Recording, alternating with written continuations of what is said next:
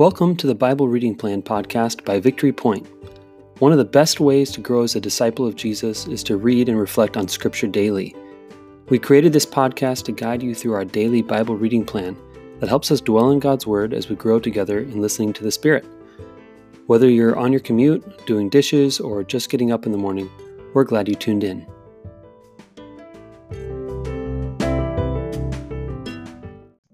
Good morning and welcome to the Bible Reading Plan podcast. My name is Brendan McClenahan. I'm here with Nadine Sluice.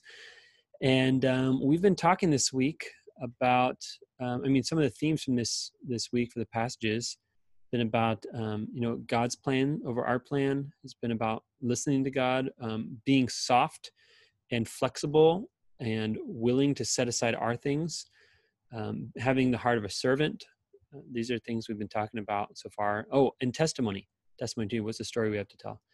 So um today we're going to be reading psalm 89 verses 1 through 4 and then it skips to 19 through 26 is kind of what it does. So i'll go ahead and read this and then nadine i would love to hear any of your reflections questions uh, objections whatever you have to offer.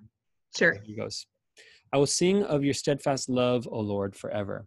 With my mouth i will proclaim your faithfulness to all generations I declare that your steadfast love is established forever. Your faithfulness is as firm as the heavens. You said, I have made a covenant with my chosen one. I have sworn to my servant David, I will establish your descendants forever and build your throne for all generations. Selah. Then you spoke in a vision to your faithful one, and I said, I have set the crown on one who is mighty. I have exalted one chosen from the people. I have found my servant David. With my holy oil I have anointed him. My hand shall always remain with him. My arm shall also strengthen him. The enemy shall not outwit him. The wicked shall not humble him. I will crush his foes before him and strike down those who hate him. My faithfulness and steadfast love shall be with him, and in his in, in my name his horn shall be exalted. I will set his hand on the sea and his right hand on the rivers. He shall cry to me, You are my father, my God, and the rock of my salvation. Mm.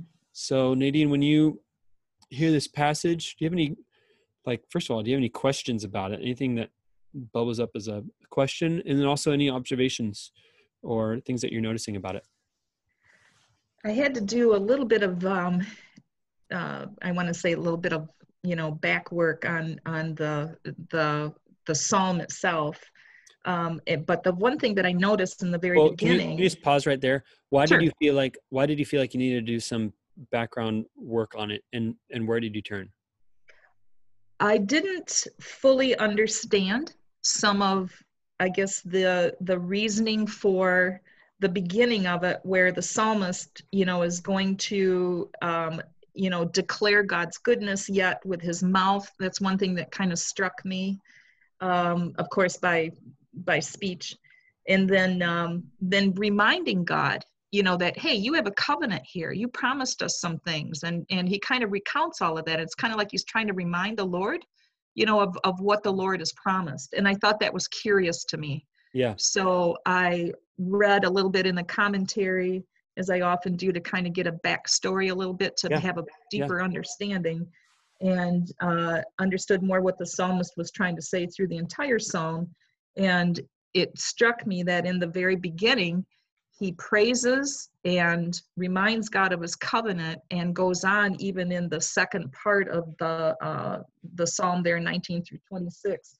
you know just just praising God. But in the in between um, which I'm referring to the very end of the psalm now or, or not the very end but the uh, the middle of the psalm what actually goes on um, with some of the um, perspective, I guess, from the psalmist that the Davidic um, era was appearing to perish, I guess I would say. Mm, yeah. Uh, and then at the very end of the psalm, then he's praising um, God again. So it kind of reminded me of our life, doesn't it? You mm. know, in the, in the beginning, there's that honeymoon with God. Yeah. And then then there's life in the middle. We're living in the in the in between between we before we get to our eternal home yeah. and our everyday walking around life now. So um, yeah, it kind of kind of struck me as a little mysterious. So that's why I did a little bit of homework. Yeah. Yeah.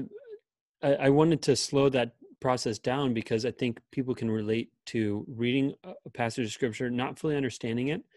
And some of it just kind of go, ah, oh, well, the Bible's just not easy to understand. I'll just blow right by it. Mm. But you were you were curious enough um, to go, okay, I don't fully understand this. That's okay. You know, I'm just gonna try to see if I can learn more about this. Yes, just exactly. Follow, follow the rabbit hole down, and that's kind of what we do.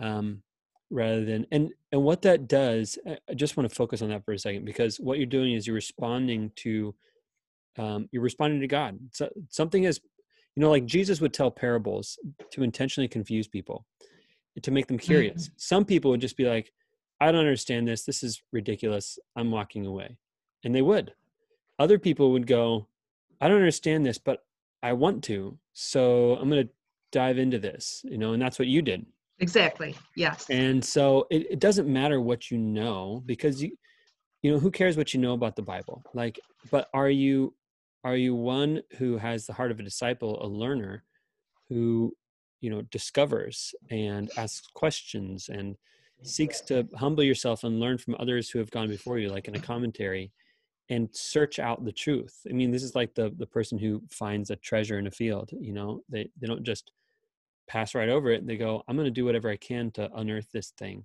Yeah. So, um, so even that just alone, w- what that does is throughout our, regardless, you know, apart from studying the Bible, there's the habit or the skill that we develop when we when we come across something that's mysterious or unknown in our lives, not just in Scripture.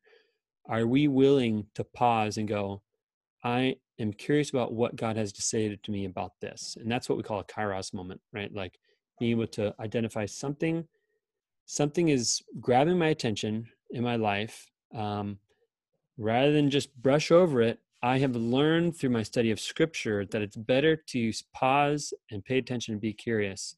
Yes. and to just brush over it. So mm-hmm.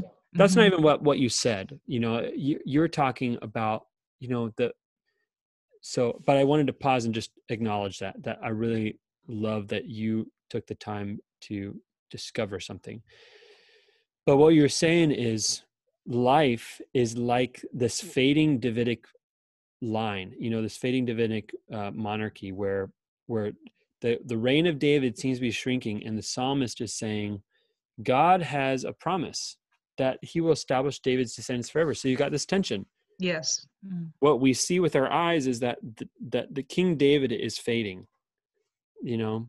But what we have the promise is, well, God said His throne would last forever. How can these things both be true? Mm-hmm. And um, they are both true because God's perspective, like we've talked about on Monday and on Tuesday now, God's perspective is way greater. Saying, don't just look at David himself you know just like don't just look at the tent itself or the house itself or the you know the the young virgin mary herself like look at the lineage here i am mm. establishing david's lineage and um, through david i'm going to establish reestablish my reign on earth so that um, righteousness will dwell in the world and um, his horn shall be exalted yes ultimately that is going to be true mm-hmm. but if we have like our you know our um, human perspective on this, it seems impossible. You know, there's yeah. no way David could live forever. Well, it's true, but that doesn't matter to God because God is looking with internal perspective. He's saying these things are going to come to pass um, in the long run, and so um, and so we see Jesus who fills that promise. But even even yeah. Jesus coming, you know, we're still waiting for it to be finally, you know, culminated. Right. Right. So we've got to have a, an eternal perspective on these things, and I think that can be discouraging sometimes when you look at your own life and go, "Man, I I I thought God had promised a lot more to me," or "I I thought you know my life was going to end up this way," or whatever. Mm. We have to have our eyes set on eternity. Be like, mm-hmm. yes, ultimately, we will all get our healing. We will all get our restoration when Jesus returns. Like, sure. And yes, we get these milestones along the way, like you said, where you're reminded of those things and those promises are are refreshed and um, you know partially filled or um, you know you're filled with hope.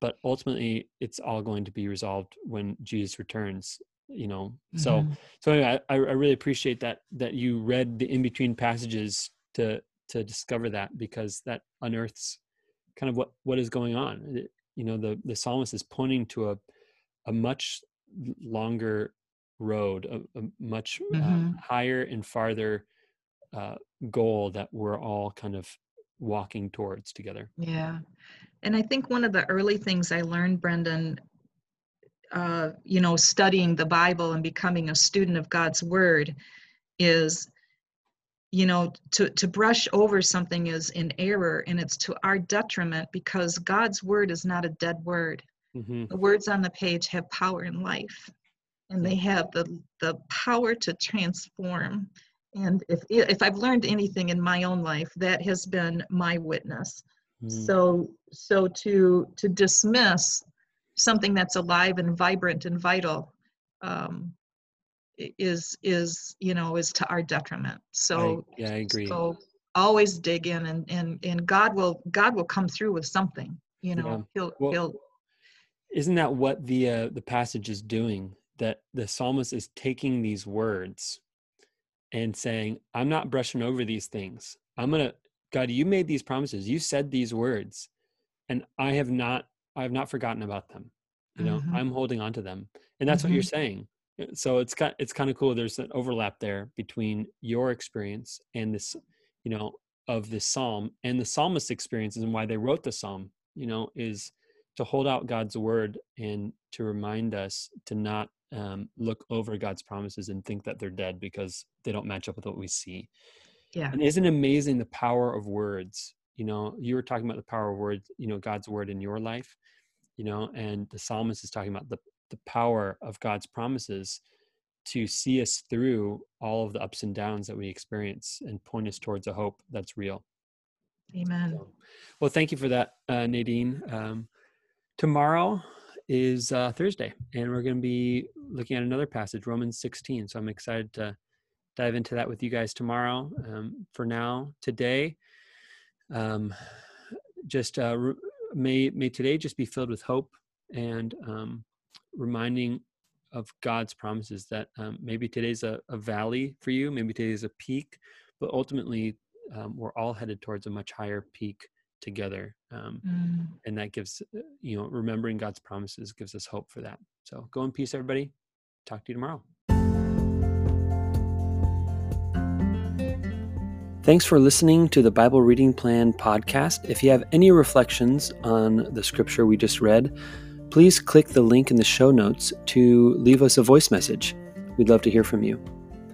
Let me send you on your way with a blessing. The Lord bless you and keep you. The Lord make his face to shine upon you and be gracious to you. The Lord lift up the light of his countenance upon you and give you his peace.